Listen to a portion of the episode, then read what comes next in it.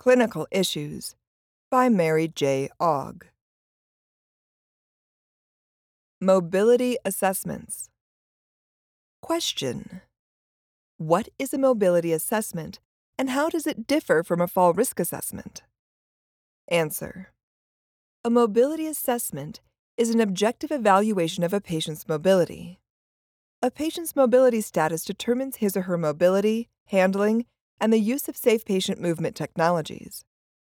The new Guideline for Safe Patient Handling and Movement recommends the use of a standardized assessment tool to evaluate the patient's mobility. A mobility assessment provides preoperative baseline information for communication to the postoperative caregiver, for example, the PACU-RN. Examples of standardized mobility assessments are the Timed Up and Go, TUG test, and the Banner Mobility Assessment Tool, BMAT.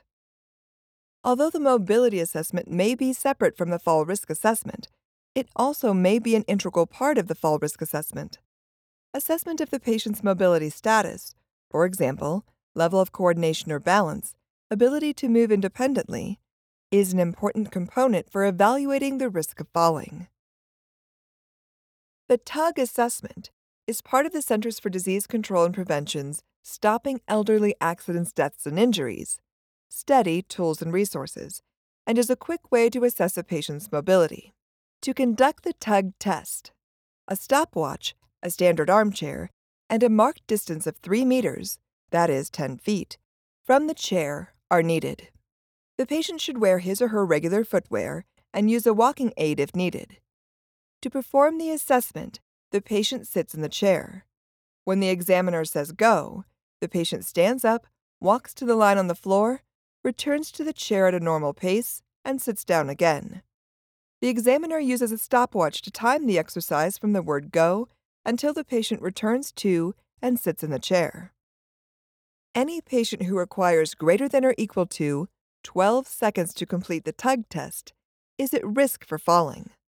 The examiner should observe the patient's postural stability, gait, stride length, and sway.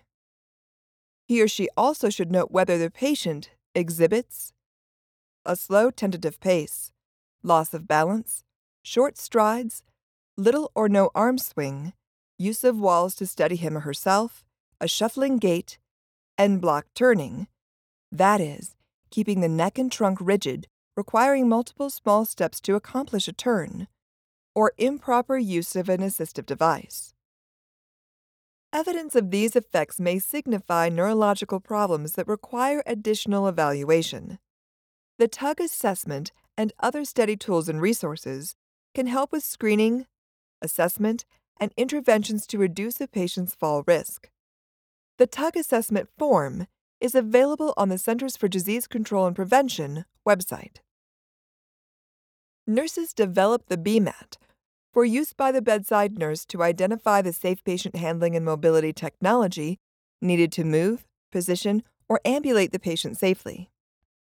The BMAT consists of a four step functional task list that identifies the mobility level of the patient, which is determined by whether the patient passes or fails each assessment level. An abbreviated description of the four assessment and mobility levels follows. Assessment Level 1 assesses cognition, trunk strength, and seated balance.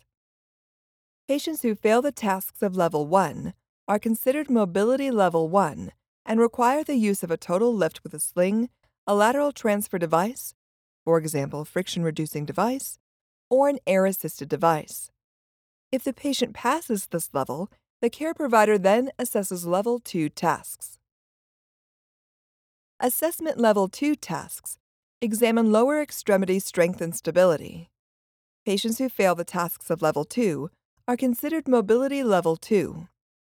If the patient is unable to bear weight on at least one leg, he or she requires the use of a total lift.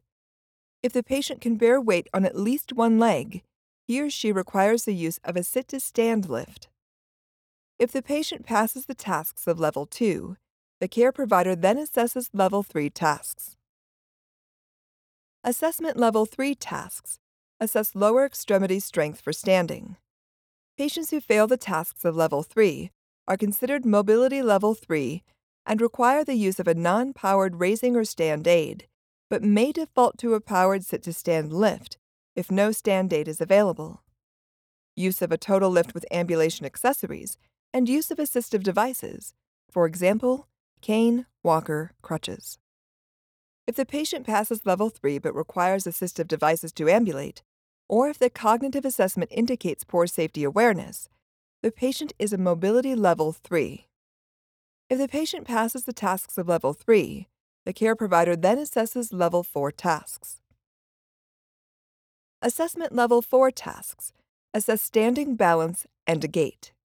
At this level, the patient should exhibit a steady gait, good balance, and safety awareness, and should require no assistance.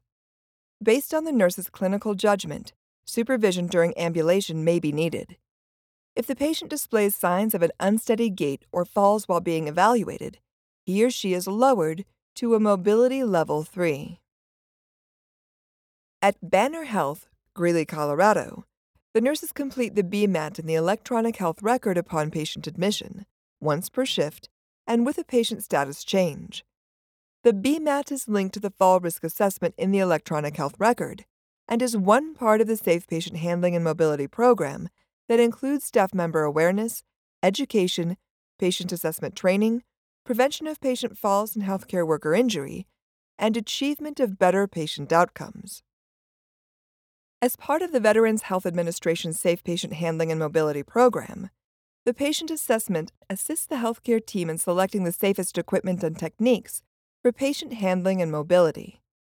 Key criteria to include in the assessment of the patient's mobility include the patient's ability to provide assistance, the patient's ability to bear weight, balance, and advance feet, the patient's upper extremity strength, the patient's ability to cooperate and follow instructions, the patient's height and weight, the patient's medical or cognitive fall risk, special circumstances likely to affect transfer or repositioning tasks, for example, abdominal wounds, contractures, presence of tubes and orders or physical therapy recommendations that relate to transferring or repositioning patients. For example, a patient with a knee or hip replacement may need a specific order or recommendation to maintain the correct angle of hip or knee flexion during transfer. The goal of the patient mobility assessment is to improve safety for both the patient and the healthcare worker. The mobility assessment is important in the perioperative setting for communication and transfer of care. If a patient is unable to stand and bear weight preoperatively, the PACU nurses require this information to alter the plan of care if needed.